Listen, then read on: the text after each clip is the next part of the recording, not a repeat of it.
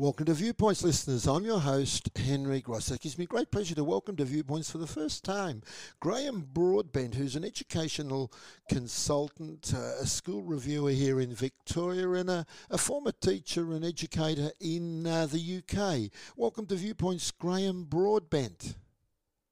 Hello, Henry. Thanks for having me on. Um, yeah, it's good to talk to you. So uh, appreciate the opportunity. Our pleasure, and we certainly enjoy. I know my staff enjoy working with you on leadership development. Now, Graham, your career started in the UK, England, I think specifically. Uh, tell us a little bit about uh, that part of your your professional career.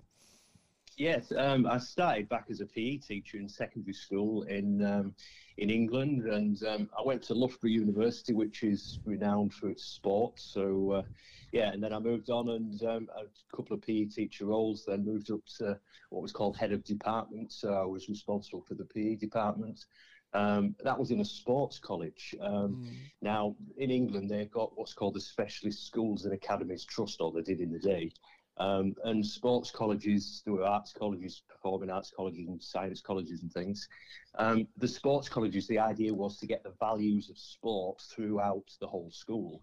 Um, it wasn't everything relating to sport, everything you weren't playing sport all the time. It was just a, a normal secondary school. But um, the idea of using sport as a medium to connect with students and uh, improve outcomes was something I really liked. So, yeah, I was fortunate enough to then um, become what was called director of specialism. So, um, I then took underneath my uh, within my team there was PE, but also drama and dance. So don't get me onto those because they're not my specialists at all. But, um, yeah, so that was good fun, and um, we were in the middle of Ofsted there, so we were having inspections quite um, frequently, um, which was quite challenging. But I learned a lot, which has helped me in my future career. So uh, yeah, Ofsted is is quite challenging, but um, I always try and learn from things, learn from experiences, and mm. yeah, gathered uh, some um, information and expertise from there, and then moved on to um, assistant head teacher. So um, that's the equivalent in Australia, probably of um, learning specialist. And hmm. again, that was in a different sports college where I was really able to take my um, my work whole school. Um, as a result of that, I, I took some students to Ethiopia on a um, on an exchange visit with um, some other schools as part of a, a, British Council thing. So that was quite interesting. So it's helped me out and uh, given me in, in, um, information from from around the world, which was which was great. Um, and then beyond there, deputy head teacher, uh, and then head teacher in a um, in a school in North Yorkshire. And um, from there, it was um, it was a strange time in my life because um, I thought to myself, do I want to stay in England all the time, or mm. do I hmm. actually want to go and uh, move around the world? So it was my granddad actually who uh, who um, said to me, Graham, why are you still here if you if you're thinking about going elsewhere? So yeah, I came over on a visit to see a couple of close friends who lived in Melbourne, and um, you can do a lot of planning and thinking on a 24-hour flight uh, yes. back from um, from here to there, and I did. I, I, made the plans and made the moves. So that's the, the potted history from England. Mm. Um, yeah, yes. then moved over to here. Now, now you're interested in uh, in in sport. I'm interested to know the that they were using sport, if you th- you like, almost as a, a catalyst to engage students. Um, how successful was that approach in those schools at the time, from what you can recall? Yeah, good question, Henry. Thanks. Um, so at the school in um, the this, um, the school I was um, had whole school responsibility, where I was um, assistant head and director of sport. That was in Guisborough, which is again in North Yorkshire, and um, we were really able to. We did a number of whole school events. Basically, we based a lot of it around a reward system. So I created in the school hall what I called the Stadium of Success. Um, and I put all these pictures of like chairs around the, stuck them all up around the, the hall, and um, there were different milestones on those. And if students received rewards, then they would. Um, so, an example of some of the the prizes might be tickets to Middlesbrough Football Club, um, mm. which is not a huge club, but still to the to the students there at the time, um, that was something that they they really valued. Um, so we did whole school events. We had um, things around the Olympics and um, basically just getting those ideals of teamwork um, and the other values of sport to really try and support um, teachers in their work, but students in their work as well. So um, it was quite interesting. One of the teachers at the time, who was probably what we would call a little bit old school and mm. sort of slightly negative. Um, for some, I don't know how I did it, but he um, he thought the work I was doing was really good, and he said to me on a couple of occasions, "You've really opened the door to sport for me. I didn't get this sports college before you, but you've really tried to. You're not putting sport there as the pedestal, you're just using the values of sport to try and underpin everything else. Mm. Um, and I suppose that's my approach is to try and, when I do my school reviews here, I don't go in like, oh, I know it all and be all and end all, and this is it, you must listen to me. The idea of trying to get people to work together and use all the brains in the room to try and um, get the best outcomes. So that was my approach, um, and yeah, it seemed to work. Um, we had um, some really impressive data as well. The PE department obviously did well with their, their data for the the GC, GCSEs and the A levels, which are the um, GC equivalent um, over there. Um, and it was also able to get extra funding for the school, which we didn't just use in sport, but we, we shared around, which again brought out that idea of we're in it together rather than just the PE department gets it all, which sometimes has been a problem in some schools, or it was um, at the time. Now, you mentioned in there Ofsted and everybody over here uh, who's had any contact with the English system or with English teachers hears about it. It um, it's it's a controversial uh, organisation, Ofsted. Um, for people who don't know about it, tell us a bit about it and why does it raise so much uh, emotion, either for and against. Yeah, so I'm not an expert on it. I've been through it, and um, as part of um, when I was head teacher over there, you actually joined the Ofsted team for the school. You, you're classed as part of the team for the school. Um, so I've seen it from a classroom teacher perspective. I've seen it from a leader perspective.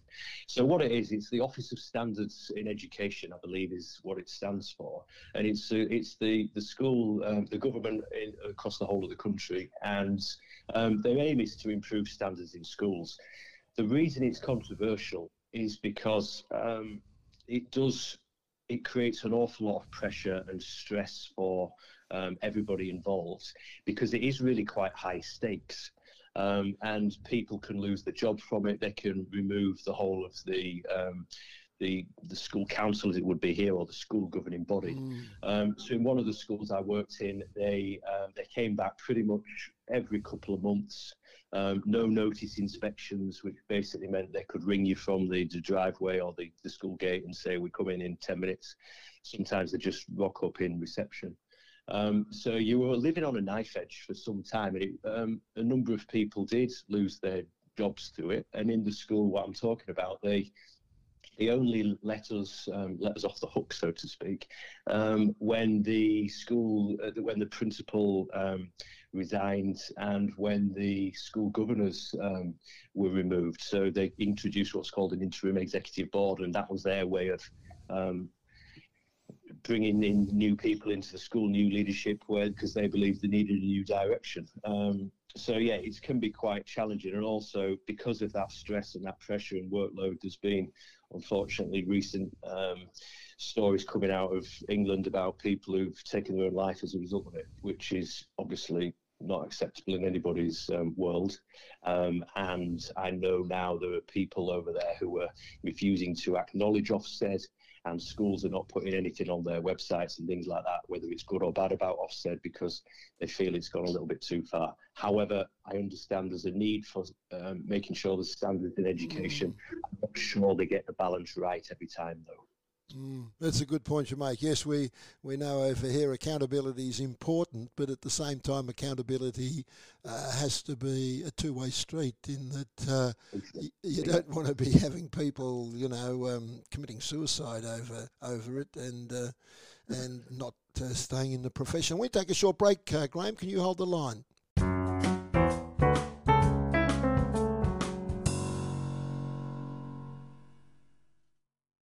Welcome yep. back to Viewpoints, listeners. I'm your host, Henry Gross. I've got a bit of a discussion on uh, education and careers with uh, Graham Broadbent, who's an educational consultant here and school reviewer in uh, Victoria, Australia. And uh, before the break, we spoke about Graham's career in uh, England, and now we're here in Australia. Welcome back, Graham. Thanks, Henry. Yep, still here.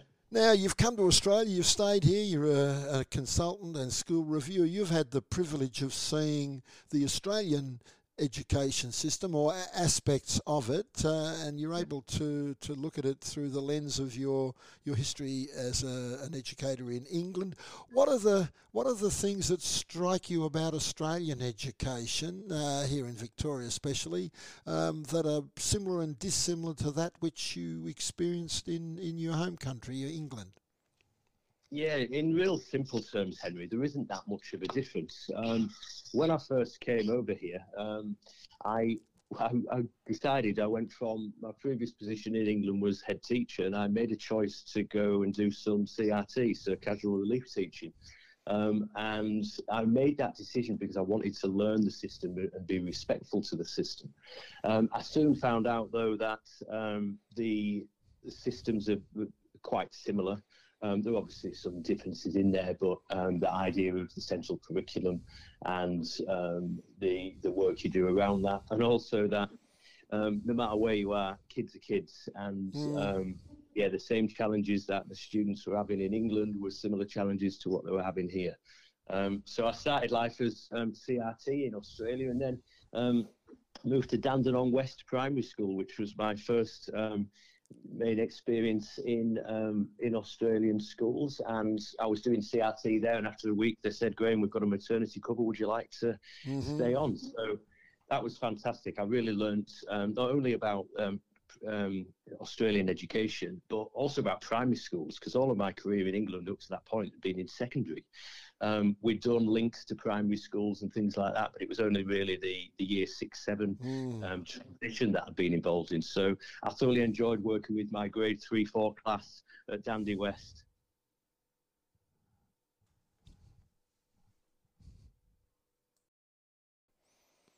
So after um, after Dandy West, I um, I'd been there for a period of time, and there I, I talked to the principal and um, I said, with there's some students here who were, um, as with any school, there's who were perhaps some were risk of disengagement. Um, so I created a course which I titled the ACE Group, which was the Alternative Curriculum Experience.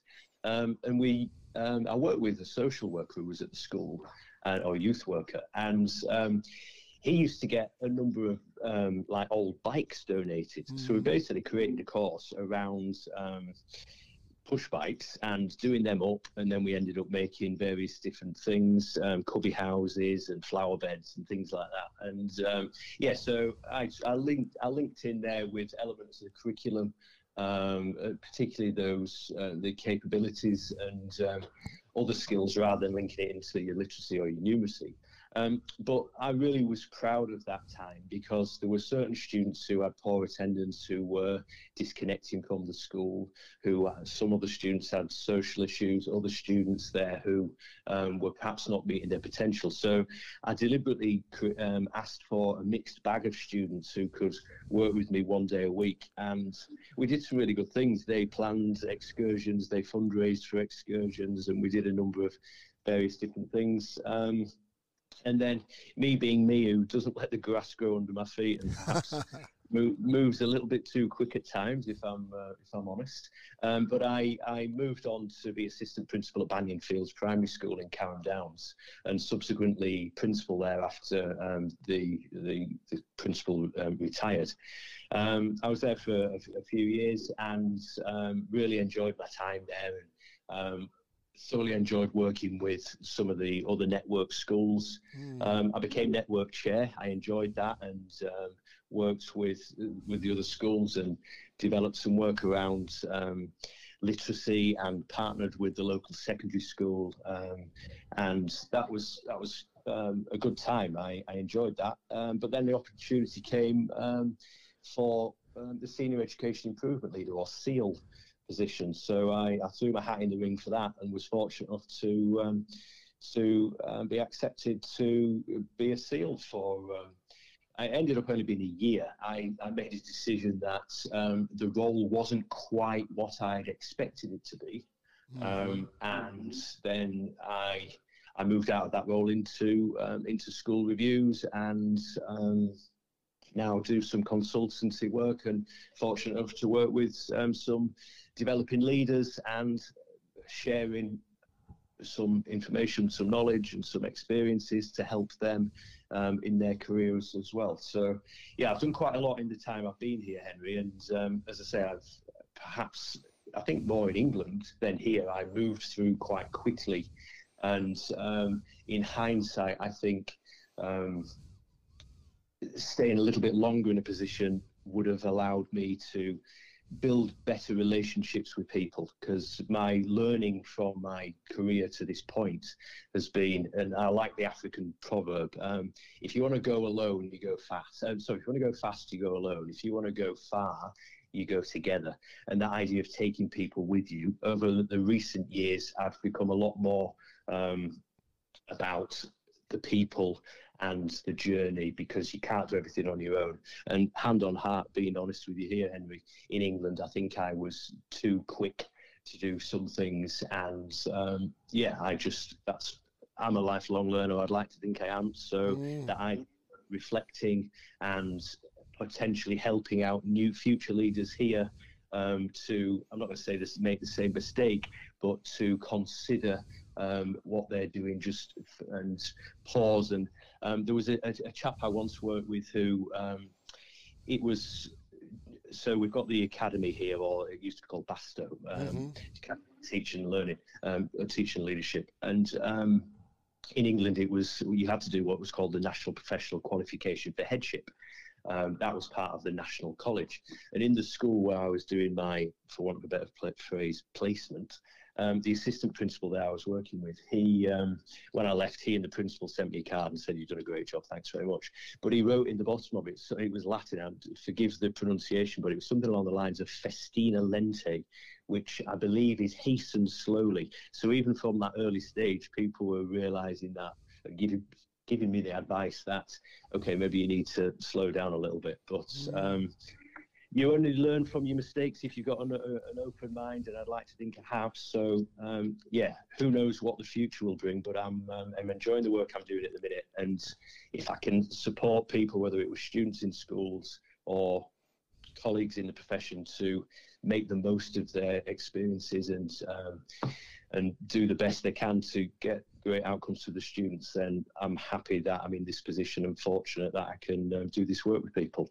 Absolutely. Time's on the wing, Graham. I'm sure you're doing that, and we know you are from our own experience. Um, you've had quite a bit of experience now in two countries, whether you've uh, and you've learned to hasten slowly. Um, looking out at the landscape now, it's it's no surprise to anyone that uh, post uh, COVID or even at this point yeah. in the COVID experience, the teaching profession here in Australia, Victoria, and overseas in many countries, Western countries it's struggling. Um, it really yeah. is. Um, what's your take on it, and how can we fix it? Yeah, it's a good question, Henry. And I think if anyone had the answer, they'd be, um, they'd be making a lot of money. So um, I don't think there is a, a there is an answer, but uh, the, you're dead right. Um, I'm hearing this in the schools I'm going into, um, whether that's in a, a, capacity as a mentor to principals or as a reviewer or as um, in my consultancy work.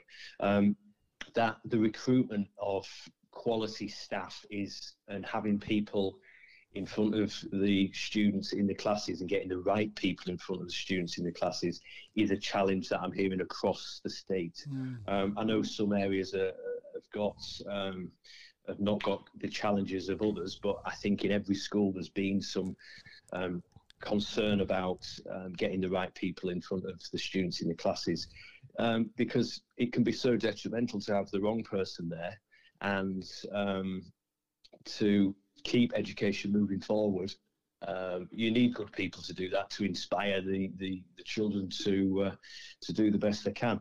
Uh, I'm also um, I think technology as well is um, is so useful, but I think for the for the youth of today, it's it can be really quite a challenge for them because they've constantly got the pressures of social media and phones and mm. things. So this is where I think the the, uh, the, the crossover between education and society is um, is potentially uh, an issue.